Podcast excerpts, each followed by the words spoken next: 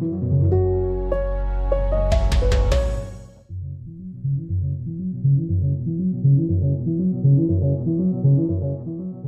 Reaktionen auf die Diagnose von König Charles zeigen es. Krebs ist ein sehr emotionales Thema. Es ist eine tiefe Angst von uns Menschen, dass ein Familienmitglied, ein Freund oder man selbst an Krebs erkranken könnte.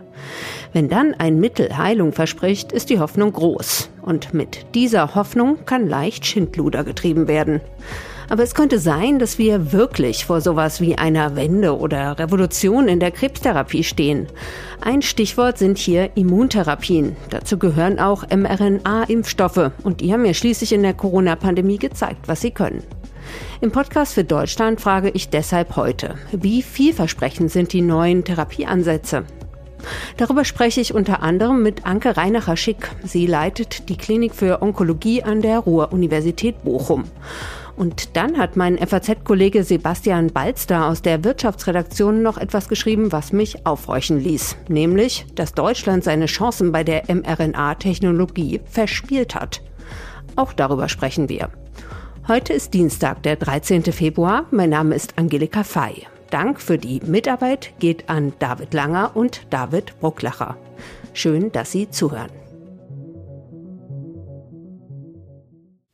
Wie soll mRNA-Impfstoff bei Krebs funktionieren und was könnte es bedeuten, wenn er auch tatsächlich wirkt? Darüber spreche ich jetzt zunächst mit dem Leiter unseres FAZ-Wissenschaftsressorts, Joachim Müller-Jung. Hallo Joachim. Hallo Angelika. Also du bist ja jetzt seit vielen Jahren Wissenschaftsjournalist und bist von Haus aus Biologe. Wie oft wirst du mit einer Meldung konfrontiert, die sagt, Mittel XY ist die Revolution in der Krebstherapie? Ja, hin und wieder weil es wahnsinnig viele Medikamente im Moment gibt, die in der Erprobung sind und gute Ergebnisse auch erzielen. Aber es ist natürlich immer noch, wie soll ich sagen, ein Problem, weil man darf den Menschen einfach nicht zu viel Hoffnung machen, wenn dieses Medikament nicht auf dem Markt ist, wenn es nicht verfügbar ist für die Ärzte, wenn sich noch nicht in klinischen Studien zum Beispiel auch getestet wird. Also das heißt, man muss da wirklich vorsichtig sein. Das ist erstmal so deine Haltung. Absolut. Ich würde gerade sagen, bei der mhm. Äh, Verbreitung von Erfolgsnachrichten in der Krebsforschung müssen wir einfach generell vorsichtig sein. Das haben wir in den letzten Jahrzehnten gelernt. Es gab viele gute Ansätze, es gibt viele Konzepte, aber der Sieg über den Krebs, der ja postuliert wurde in den 60er, dann in den 70er Jahren vor allem auch. Also Nixon hat es angefangen, dann in, in, in Deutschland. Ich habe selbst erlebt in Heidelberg am Technologiezentrum, als das damals eingeweiht wurde von Herrn Speth, dem Ministerpräsidenten damals. Und äh, das Deutsche Krebsforschungszentrum war gewissermaßen an der Reihe und auserkoren, den Krebs zu besiegen ist nicht gelungen in Toto, aber es gibt viele Erfolge. Wir haben bei Lungenkrebs, wir haben bei Brustkrebs, wir haben bei Hautkrebs wir haben bei Darmkrebs, es gibt so viele Fortschritte auch, äh, über die äh, müssen wir sehr glücklich sein, aber es gibt noch viele Probleme. Und speziell auf mRNA-Impfungen im Zusammenhang mit Krebstherapie. Erinnerst du dich noch, wann du so ungefähr das erste Mal davon gehört hast, dass da was in der Mache ist? Ich habe zum ersten Mal in den 90er Jahren tatsächlich was davon gehört, gelesen, weil wir sehr viel Originalpublikationen aus der Wissenschaft lesen. Da war noch ein Wissenschaftsthema. Aber die Katalin Carico, die ja vor kurzem quasi letztes Jahr mit dem Nobelpreis dafür gewürdigt wurde für ihre Arbeit, die hat damals publiziert, Drew Weissman hat publiziert, auch Ugo Shahin hat publiziert damals schon, der Mitgründer von, von BioNTech. Die haben viel publiziert. Äh, es war alles noch in der Grundlagenforschung und äh, wir haben damals natürlich einige Hoffnung schon gehabt. Ich kann mich an eine Pressekonferenz hier am anderen Ufer des Mains in Frankfurt erinnern, als Ugo Schein damals das vorgestellt hat, so in einem kleineren Kreis, äh, diese RNA-Technologie, was die werden könnte. Gab so verschiedene Ansätze, um, um, um gewissermaßen diesen, dieses Problem Krebs nicht mehr nur mit Zellgiften zu lösen oder eben mit dem Skalpell oder mit Strahlung. Das sind die drei Säulen, die man hatte, sondern eben mit was ganz Neuem. Und Hugo Schein hat damals das vorgestellt und er war einer der Pioniere, die das quasi auch übernommen haben äh, von Katalin Carico, die wesentliche Vorarbeiten gemacht haben, um diese RNA stabil zu machen. Als das dann in den 90ern gelungen war, die Euphorie stieg langsam an. Und in den 2000ern war dann schon die Euphorie schon sehr groß. Also da hat man das eine oder andere Mal eben auch Pressekonferenzen zusätzlich speziell zur mRNA-Technologie gehabt. Äh, und es gab natürlich viele Paper. Also das äh, hat sich dann sehr äh, deutlich beschleunigt. Wobei es immer in der Krebsforschung blieb und auch immer experimentell. Das Thema Corona-Impfung war natürlich noch nicht aktuell. Es war überhaupt noch nicht aktuell, die mRNA in der Virologie einzusetzen, aber es lag natürlich auf der Hand. Joachim, und könntest du uns noch mal erklären, wie das Prinzip von mRNA-Impfungen gegen Krebs funktioniert? Im Prinzip ist die Methode ähnlich wie bei der Corona-Impfung. mRNA, das ist gewissermaßen die Anleitung zum Bau von Proteinen. Also quasi den Bauplan für ein bestimmtes Protein oder für bestimmte Proteine schleust man in Fettkügelchen ein, und die injiziert man in den Körper. Und dann wird dieses Protein gebaut, was mit der mRNA quasi kodiert in den Körper gelangt. Äh, Immuntherapie mit mRNA gegen Krebs, genauso wie bei Corona, heißt, man muss das Immunsystem mobilisieren. Das Immunsystem wird geweckt mit diesem Stoff, der quasi kodiert ist in der mRNA im Körper, löst eine Immunreaktion aus und die muss so nachhaltig sein, dass die ja, die Zielmoleküle dauerhaft quasi erreicht werden und dann auch dazu führen, dass sie neutralisiert werden. Und die Zielmoleküle sind in dem Fall nämlich die Krebszellen, oder? Weil das ist ja bei Krebs das Problem, dass es erstmal ja eigentlich körpereigene Zellen sind und deswegen das Immunsystem, naja, nur bedingt eben anspringt auf die Krebszellen noch dazu, wenn die so eine Art körpereigene, ja, Ausleseprozess äh, schon durch haben und äh, gelernt haben, sich besonders gut zu verstecken. Genau, und der Trick ist, die Moleküle auf der Oberfläche des Krebs, der Krebszelle zu finden. Die Krebszelle selbst hat Oberfläche, Oberflächenmoleküle, die sind das Ziel. Und diese Zielmoleküle, die müssen speziell sein. Die dürfen natürlich nicht, möglichst nicht in anderen Zellen vorkommen des Körpers, weil dann wirkt dieses, äh, diese Immunreaktion natürlich auch gegen andere eigenes Gewebe. Also der Trick ist, sie so spezifisch äh, wie möglich zu machen die mRNA und dann genau die Krebszelle zu erwischen. Zielgenau und dann möglichst auch lückenlos zu erreichen. Das ist die Herausforderung, lückenlos jede Krebszelle zu erreichen. Und dafür braucht es dann KI, oder? Weil ähm, eben für jeder Patient, wenn ich das richtig verstanden habe, bekommt da seinen ganz eigenen Impfstoff, weil ja jeder äh, ganz eigene ähm, Krebszellen hat. Und deswegen muss erstmal analysiert werden, äh, wie ist denn da die Proteinstruktur und wie muss denn dann der mRNA-Bauplan aussehen, der geimpft wird? Ja, das ist tatsächlich das Fatale bei Krebs. Die Zellen verändern sich. Die Krebszelle verändern sich während des Wachstums, während der Streuung, wenn sie streuen, aber auch wenn sie noch nicht gestreut sind. Das ist eine der Schwierigkeiten. Man muss diese Plastizität, diese Veränderlichkeit der Krebszellen erfassen und äh, muss sie dann äh, möglichst eben auch äh, in dem Impfstoff anpassen. Jetzt kommt dazu, du hast gesagt, jeder Mensch ist anders. Ja, jede Krebszelle hat äh, gewissermaßen ist speziell kodiert von dem jeweiligen Erbgut des Menschen. Und wie wir wissen, ist das Erbgut jedes Menschen quasi einmalig. Sieht man jetzt mal von, von eineigen Zwillingen ab. Aber im Grunde ist das Erbgut an sich schon individuell und dann sind die Mutationen Genveränderungen, die dazu führen, dass eine normale Körperzelle in eine Krebszelle entartet, diese Mutationen, die sind auch sehr unterschiedlich. Also Brustkrebs ist nicht gleich Brustkrebs, Lungenkrebs ist nicht gleich Lungenkrebs, sondern das ist oft sehr individuell. Das sind Mutationsmuster auf dem Erbgut der jeweiligen Krebszellen. Und die muss man erfassen. Und deswegen ist meine Überzeugung, dass eben nicht nur die mRNA einen großen Durchbruch bringen wird. Ich glaube, sie wird viel erreichen können. Wichtig und genauso wichtig ist die Diagnostik. Also die begleitende Diagnostik. Du hast es jetzt gerade im Nebensatz schon angedeutet. Also wie ist denn deine Einschätzung? Könnten diese mRNA-Impfungen eine Wende oder sogar die Wende in der Krebstherapie bringen?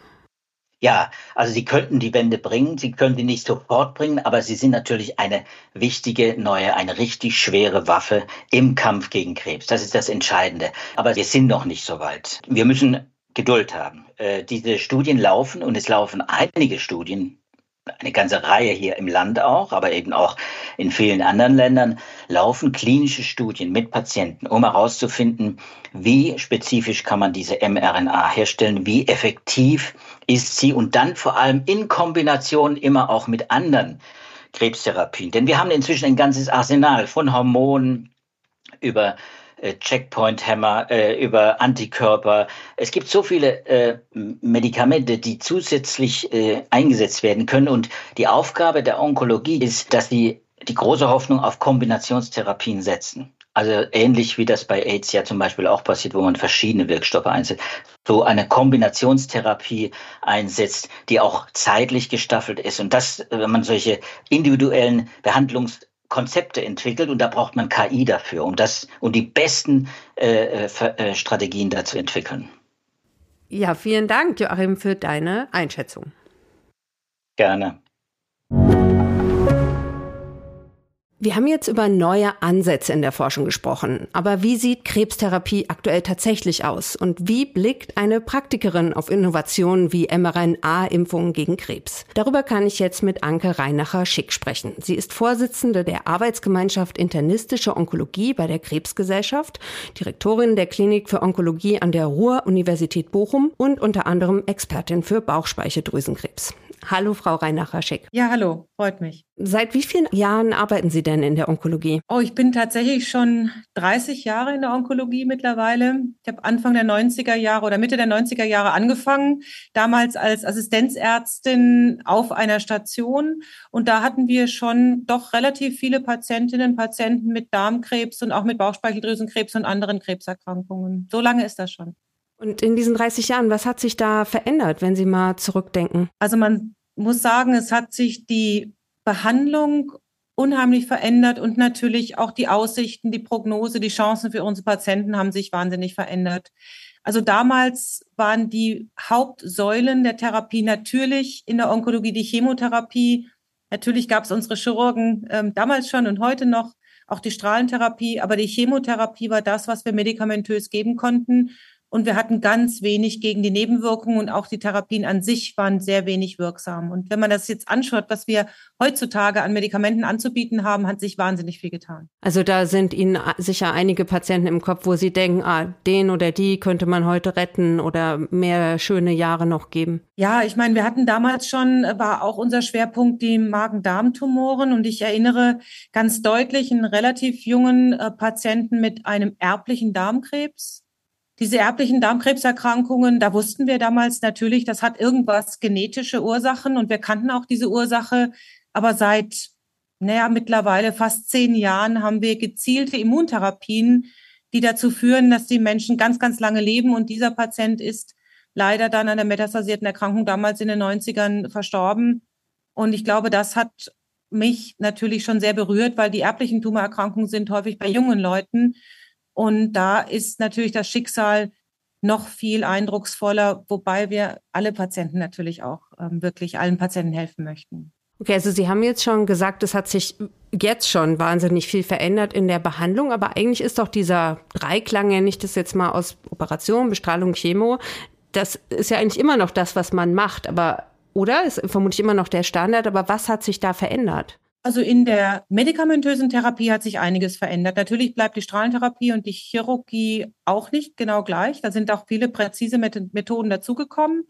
Aber bei der medikamentösen Therapie haben wir schon seit Ende der 90er die sogenannte zielgerichtete Therapie, also zum Beispiel Antikörper, die sich speziell auf Oberflächeneigenschaften bei Brustkrebs, Trastuzumab, Herzeptin ist da also ein Medikament, richten. Also diese gezielte Therapie haben wir seit Ende der 90er. Das hat deutlich was gemacht.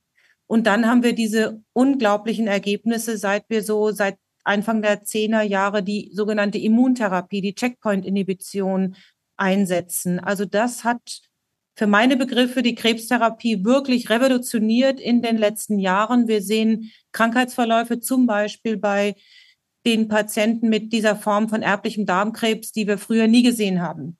Menschen leben über Jahre und Jahrzehnte mittlerweile mit diesen Erkrankungen. Das hatten wir, wie gesagt, damals nicht gesehen. Und das ist wirklich eindrucksvoll. Und ich will ja gleich noch mit Ihnen über mRNA-Impfungen reden in der Krebstherapie. Das fällt ja auch unter Immuntherapie. Und was ist das jetzt für eine Immuntherapie, von der Sie gerade erzählt haben, die es seit den Zehnerjahren gibt? Also das ist diese sogenannte Checkpoint-Inhibition. Also was macht man da? Also man kann sich vorstellen, die Krebszelle ist ja schlau. Ne? Die versucht ja irgendwie dem Immunsystem zu entkommen. Jeder Mensch, also das menschliche Immunsystem merkt ja, oh, das ist eine Krebszelle, da muss ich mich jetzt erstmal gegen richten und muss versuchen, äh, diese Krebszelle oder diesen, diesen beginnenden Tumor zu eliminieren. Und diese, diese ähm, Immunantwort gegen Krebs, die ist erstmal im Körper da.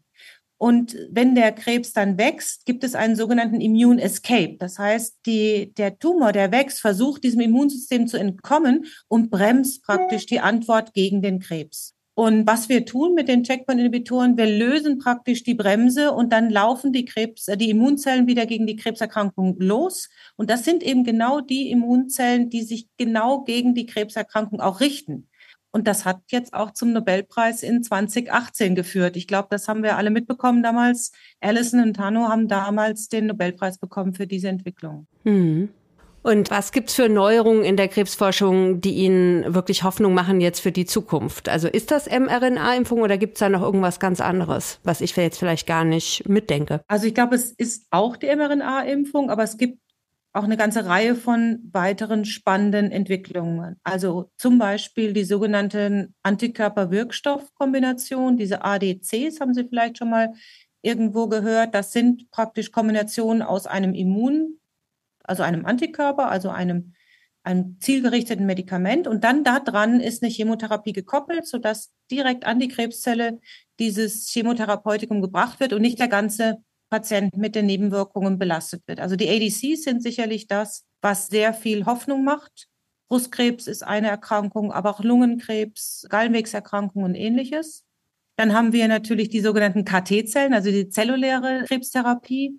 Diese KT-Zellen sind ja so genetisch veränderte eigene Immunzellen, die vor allem bei Lymphdrüsenkrebserkrankungen schon relativ gut etabliert sind. Und da wird jetzt auch versucht, diese Zell immun zellulären Immuntherapien eben so gut sag mal, zu, zu verändern, dass sie auch gegen die Organtumoren, also die sogenannten soliden Tumoren wirken, also Darmkrebs, Bauchspeicheldrüsenkrebs und ähnliches. Aber natürlich sind wir alle sehr gespannt und wir selbst arbeiten ja in Bochum auch an der Klinik damit, was die mRNA-Impfstoffe uns jetzt in den nächsten Jahren bringen, klar. Mein äh, Kollege Joachim Müller-Jung hat mir gesagt, dass mRNA-Impfung quasi eine neue, schwere Waffengattung im Kampf gegen Krebs bedeuten könnte. Also als Ergänzung zu den schon bestehenden Verfahren, aber eben nochmal was ganz Neues. Sehen Sie das auch so? Ja, also das kann man sicher so sagen, wobei wir erst für wenige Erkrankungen wirkliche Wirksamkeitsdaten haben. Aber vom Prinzip her ist es eben so, dass sie immens individualisiert gegen den Krebs wirken.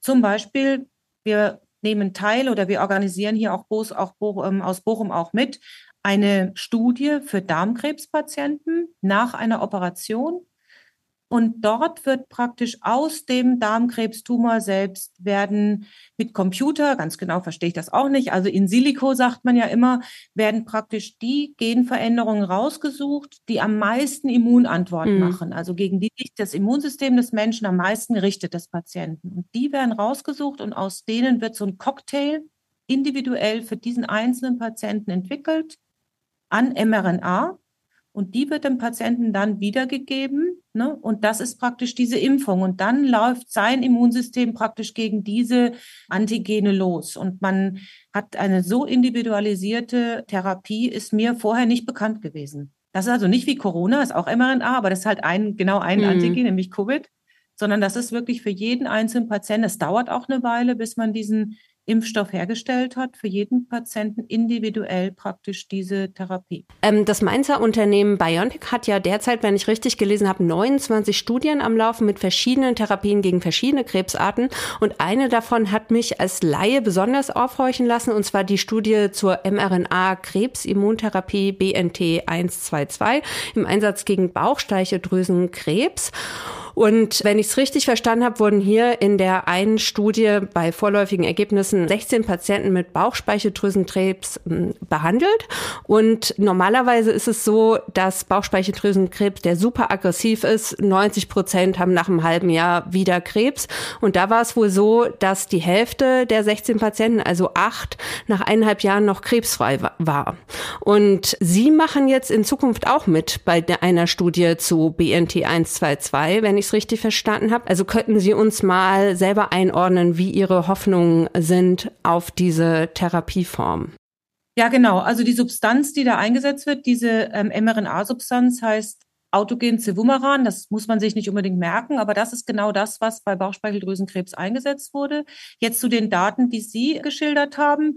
Ja, also das hat uns so beeindruckt, weil nämlich genau die Patienten, die diese Antwort hatten auf diese Impfung, die haben ein überhaupt keine Rückfälle erlitten. Und zwar in diesem Zeitraum von über zwei Jahren gegenüber den anderen Patienten, die, wie Sie ja das richtig gesagt haben, total schnellen Rückfall erlitten haben. Das waren natürlich erste Daten, die geschaut haben, ob diese mRNA, dieser Impfstoff, dieses Autogen Cevumeran, in Kombination allerdings mit einer Immuntherapie, das ist einer von diesen Checkpoint-Inhibitoren, die wir gesprochen haben vorhin, dass das in Kombination eingesetzt wird nach einer Operation. Also muss ich vorstellen, Patient kommt mit dem Bauchspeicheldrüsentumor, der also Krebs, der ist operabel, also man kann ihn operieren und in der Operation wird praktisch das Gewebe rausgenommen und das wird dann getestet auf ganz bestimmte Anteile vom Tumor, die besonders viel Immunantwort machen. Und bei diesen Vorstudien konnte man sehen, dass gerade diejenigen Patienten, die auf diesen mRNA-Impfstoff besonders gut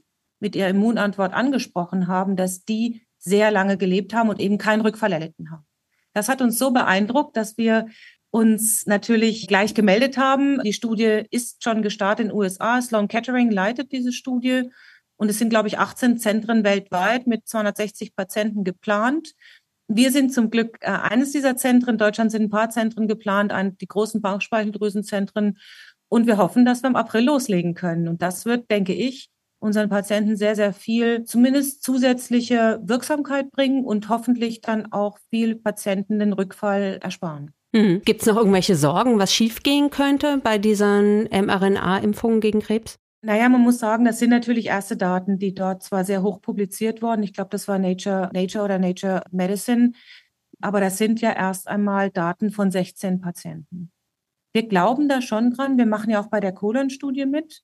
Und wir glauben schon dran, dass je spezifischer man die Immunantwort macht auf den einzelnen Krebs, desto besser ist es. Und dann wird das Immunsystem sogar noch stimuliert mit dieser zusätzlichen Checkpoint-Inhibitor, also mit dieser anderen Immuntherapie dazu.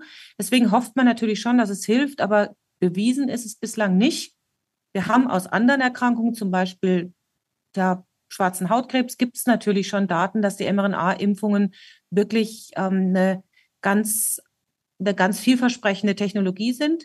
Aber der Beweis zum Pankreaskarzinom steht noch aus. Aber deswegen machen wir auch gerne bei dieser Studie mit und hoffen natürlich, dass sich ganz viele Patienten melden. Also da auch nochmal der Aufruf an Patientinnen und Patienten oder an Menschen, die Angehörige haben. Wirklich machen Sie bei diesen Studien mit, weil nur so kommt man eben an diese Substanzen und nur so kann man halt rausfinden, ob das alles auch wirkt. Also könnten Sie sich vorstellen, dass Krebstherapie in fünf oder zehn Jahren nochmal ganz anders aussieht als derzeit? Oder wird es einfach nochmal eine Variante sein dessen, was es derzeit gibt? Also ich glaube, die Krebstherapie sieht ganz anders aus. Also es tut sich, also es hat sich schon in den letzten zehn Jahren so wahnsinnig viel getan, was sich eben in meiner ersten, in meinen ersten zehn Jahren einfach nicht getan hat, weil wir nicht so viel hatten. Wir haben jetzt durch KI und Digitalisierung unglaublichen Schub. Wir haben durch die neuen Techniken, also es geht viel, viel schneller, bis wir neue Medikamente wirklich am Markt haben. Und da sind so viele verschiedene Medikamente, die auch durch diese Genomsequenzierung, durch diese Techniken so schnell entwickelt werden können. Ähm, also ich glaube, wir werden eine Revolution sehen. Die Chemotherapie wird immer weiter ins Hintertreffen kommen, was ja gut ist, weil es ist ja Gießkanne. Nebenwirkungen sind höher, greift nicht spezifisch an. Und wir werden wahrscheinlich auch bei der Technik, also Operationstechniken, Bestrahlungstechniken, werden wir wahrscheinlich auch viele neue Entwicklungen sehen. Auch durch KI vermutlich, ne? weil man viel genauer ja. weiß, wo muss man hinziehen. Total. Also ich meine, jeder von uns, der schon mal ChatGPT ausprobiert hat, das wollen wir natürlich nicht, aber weiß ja, wie erstaunlich eigentlich das ist, was so eine KI kann.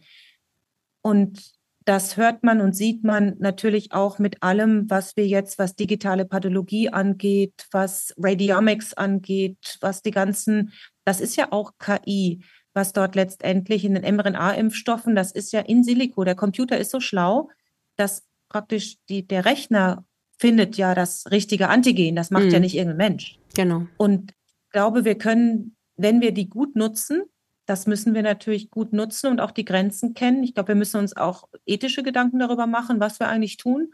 Aber ich glaube, wenn wir diese Techniken und diese neuen Entwicklungen nutzen, dann werden wir auch, ja, dann werden wir einfach für unsere Patienten auch viel tun können. Und wir können die Ressource Mensch auch da einsetzen, wo sie hingehört, nämlich am Bett, am Patienten im Gespräch, ja, und den Leuten vermitteln, warum sie die Erkrankung wie behandeln und nicht, dass man den ganzen Tag nur mit irgendwelchen Dokumentationen oder, oder anderen Dingen beschäftigt ist, die einfach äh, den Menschen selbst erstmal gar nicht helfen. Frau Reinacher-Schick, ich danke Ihnen total für diesen Einblick in Ihre Praxis und auch in die Forschung. Vielen Dank mRNA-Impfungen könnten dem Kampf gegen Krebs einen richtigen Schub geben. Und in der Entwicklung dieser Impfungen ist BioNTech ganz vorne mit dabei. Ein deutsches Unternehmen ansässig in Mainz. Dazu gibt es noch CureVac in Tübingen, die forschen auch an mRNA. Deshalb könnte man denken, Deutschland hat generell die Nase vorn bei mRNA-basierten Wirkstoffen. Aber ich habe es eingangs schon gesagt, ein Artikel meines Kollegen Sebastian Balster aus der FAZ Wirtschaftsredaktion hat mich aufhorchen lassen. Der Titel wie Deutschland seinen mRNA-Vorteil verspielt hat. Warum? Das kann uns Sebastian Balster jetzt selbst erklären. Hallo. Ja, hallo. Also was steckt dahinter? Weshalb kommen Sie zu dem Schluss, dass Deutschland seinen Vorteil verspielt hat? Nun, der Artikel bezieht sich auf eine Untersuchung, die das Fraunhofer Institut gemacht hat, vorgenommen hatten. Die haben eine simple Auswertung vorgenommen, Auszählung eigentlich von wissenschaftlichen Zeitschriftenpublikationen und von Patentanmeldungen auf dem Gebiet der mRNA-Technik und haben sich das seit 2005 im Detail angeschaut, woher kommen die Publikationen, woher kommen die Patentanmeldungen. Und da ist das eindeutige Ergebnis, Deutschland stagniert bestenfalls und andere Länder haben deutlich zugelegt. Mhm. Also Deutschland war mal vorne mit dabei und ist dann überholt worden. So ist es. Also Deutschland kommt von einer relativ starken Position. Es gibt einige sagen wir, Immunonkologen, aus deren äh, die, die Professoren sind oder waren, aus deren Forschungsclustern oder Forschungsgruppen dann zum Beispiel auch diese beiden Unternehmen CureVac und BioNTech entstanden sind in Tübingen und Mainz, die das relativ früh vorangebracht haben. Aber dann der ganz große weitere Fortschritt nicht mehr geschehen ist seitdem. Es hat sich jedenfalls nicht so stark vermehrt, die Forschungsaktivität, wie es in anderen Ländern, die später dazugekommen sind. Bei der Forschung muss man ganz klar sagen, es ist China, das mit riesigen Sprüngen da reingegangen ist. Und bei den Patentanmeldungen dominieren die Vereinigten Staaten. China legt auch zu, aber auch Südkorea und Indien haben stark zugelegt, während Deutschland verharrt auf seiner Position. Und wie kommt das? Was ist der Grund? In China wissen wir, dass es eine starke strategische Positionierung gibt. Also wir sagen es mal vereinfacht, der Staat entscheidet sich, in diese Richtung wollen wir forschen dann fließt dahin das Geld und dann wird geforscht und wird publiziert. Ich sage jetzt auch noch nichts, und das sagt übrigens auch diese Studie nicht, über die Qualität der Publikation. Mm, genau. Es ist die schiere Zahl vermutungsweise dürfen wir sagen, da wird auch irgendwas Gutes dabei sein. Aber darum geht es, ging es jetzt in dieser, in dieser Studie noch gar nicht. Aber es findet keine solche Schwerpunktsetzung offenbar statt in der deutschen Wissenschaft oder hat nicht stattgefunden in den vergangenen 15 Jahren, wo man hätte mRNA-Forschung als aussichtsreich identifizieren und entsprechend fördern können. Das ist bei uns offenbar nicht so passiert. Hm. Und wenn man sich jetzt Unternehmen anschaut, die schon wirklich tatsächliche Erfolge vorweisen können in der mRNA-Technologie, ähm, dann gibt's da ja auch nicht so gute Nachrichten. Denn in Bezug auf BioNTech gab es zwei Meldungen, die einen unruhig machen konnten. Äh, letztes Jahr ähm, zunächst, dass BioNTech einen Teil seiner Forschung nach Großbritannien auslagert und dann jetzt im Dezember kam auch nochmal die Meldung, dass die sogar eine Milliarde, mehr als eine Milliarde Euro da investieren wollen in genau diese Forschung zu Krebs Krebsimpfstoffen und zu künstlicher Intelligenz. Und ähm, als Begründung haben sie gesagt, ja, weil eben der Forschungsstandort Deutschlands Wünschen übrig lässt und vor allen Dingen, dass die Genehmigung für Studien und so weiter, dass das zu lange dauert. Und ja, ist das so ein bisschen symptomatisch? Dass es einfach zu bürokratisch ist in Deutschland? Das ist sehr symptomatisch. Wir besprechen das ja in vielen, auf vielen Feldern und die forschenden Pharmaunternehmen sind da unisono der Ansicht, es geht vor allem um, um den Punkt der klinischen Studien, also wie testet man ein mögliches neues Medikament dass da Vorsicht herrschen soll und dass wohl der Patient an erster Stelle stehen soll würde ich sofort sagen, werden auch die Unternehmen niemals anders darstellen. Aber sie sagen, zum Beispiel in Großbritannien gibt es ein Rahmenabkommen. Danach kann man an vielen verschiedenen Krankenhäusern, Universitätskrankenhäusern diese Studien durchführen. In Deutschland gibt es Verhandlungen mit jedem einzelnen Universitätskrankenhaus darüber und überall, so sagen es die Firmen, nach beklagen es, sind dann unterschiedliche Vertragsdetails ähm, zu beachten. Die einen wollen es so, die anderen so und das kostet viel Zeit. Also wir haben es am Beispiel BioNTech kann man es eben sehen, bloß weil ein Unternehmen mal in Deutschland gegründet wurde, heißt es nicht, dass es für immer mit all seinen Sparten auch ähm, hier bleibt. Ja. Und dann lassen Sie uns nochmal auf den wirtschaftlichen Erfolg schauen. Wie geht es denn diesen bekannten Unternehmen, die im Bereich mRNA-Technik forschen? Also also BioNTech, CureVac, Moderna. Ja, das sind genau die drei Namen, die dadurch, dass sie an der Börse notiert sind und aus dem sagen wir, Westen kommen, uns am nächsten liegen, zwei davon sogar aus Deutschland. Die Namen sagen ja auch schon ein bisschen was darüber aus, übrigens, wo die herkommen, was sie sich vorgenommen haben. Also Moderna ist witzigerweise das jüngste von den dreien. Es ist 2010 gegründet und trägt im Namen schon das mRNA. Ja, und so ist auch das Börsenkürzel übrigens, mRNA von Moderna. Die sind ganz stark eben auf diese Technik konzentriert. Das ist bei BioNTech übrigens ein bisschen anders. Da ist die mRNA-Technik eine unter vielen, die sie vorantreiben. Also eigentlich vier, früher waren es auch mal fünf, aber vier Techniken, Entwicklungswege, die die beschreiten. Bei CureVac spielt mRNA eine ziemlich große Rolle, aber auch nicht nur. So, aber der, was sozusagen zählt, ist natürlich das, und der ist der entscheidende Unterschied. Moderna und BioNTech machen mit ihren Corona-Impfstoffen Umsätze, verdienen Geld damit und CureVac nicht. CureVac hat kein Produkt, das am Markt verkauft wird, sondern nur Entwicklungskandidaten, von denen noch nicht ausgemacht ist, ob sie jemals auf den Markt kommen. Und Moderna und BioNTech haben beide auch bisher nur ihre Corona-Impfstoffe, die verkauft werden. Moderna erwartet dieses fürs vergangene Jahr, also für 23, Umsatz von 6 Milliarden Dollar und BioNTech von etwa 4. Die Jahresabschlüsse liegen noch nicht vor, kommt demnächst. Das ist jeweils nur ein Bruchteil von dem, was im Jahr davor und 2021 reinkam, dank der Corona-Impfstoffe. Da waren es bei Moderna fast 20 Milliarden und bei BioNTech 17 äh, Milliarden Euro Umsatz und jeweils mit kräftigen Gewinnen auch dabei. Also da ging bei beiden etwa die Hälfte, bei BioNTech sogar ein bisschen mehr als Vorsteuergewinn in die Kasse, also eine sensationelle Quote. Und jetzt ist die Frage, was machen Sie mit diesen Einnahmen, die Sie erzielt haben in Zukunft? Welche neuen Geschäfte können Sie finden? Und da war ja schon, wir kamen schon darauf, oder der Podcast kam schon darauf, wo Krebs ist eigentlich die äh, Krankheit, oder die Krankheiten, wenn wir die verschiedenen Krebsarten betrachten, wo das größte wirtschaftliche Potenzial jedenfalls drin steckt. Und alle beide haben ihre Kandidaten, aber wir sprechen da von klinischer Forschung in verschiedenen Stufen. Wenn wir in die Pipelines reinschauen, in denen die Forschungsaktivitäten der Firmen so aufgetragen sind, dann sehen wir bei CureVac null Mittel in Phase 3. Das heißt, es gibt nichts, was wirklich nah am Markt wäre. Und zwei Corona-Impfstoffe in der Phase 2, die ein gewisses Potenzial haben. Der Rest ist noch viel früher in der Entwicklung. Das sieht bei Moderna und bei BioNTech schon ganz anders aus. Moderna hat einen Grippeimpfstoff und einen Hautkrebstherapie in Phase 3 auf mRNA. Und bei BioNTech ist es so, dass wir einen mRNA-Grippeimpfstoff in Phase 3 sehen und dann mRNA-Krebstherapeutika in der Phase 2. Herr Beitzer, vielen Dank für diesen Überblick. Es war mir ein Vergnügen.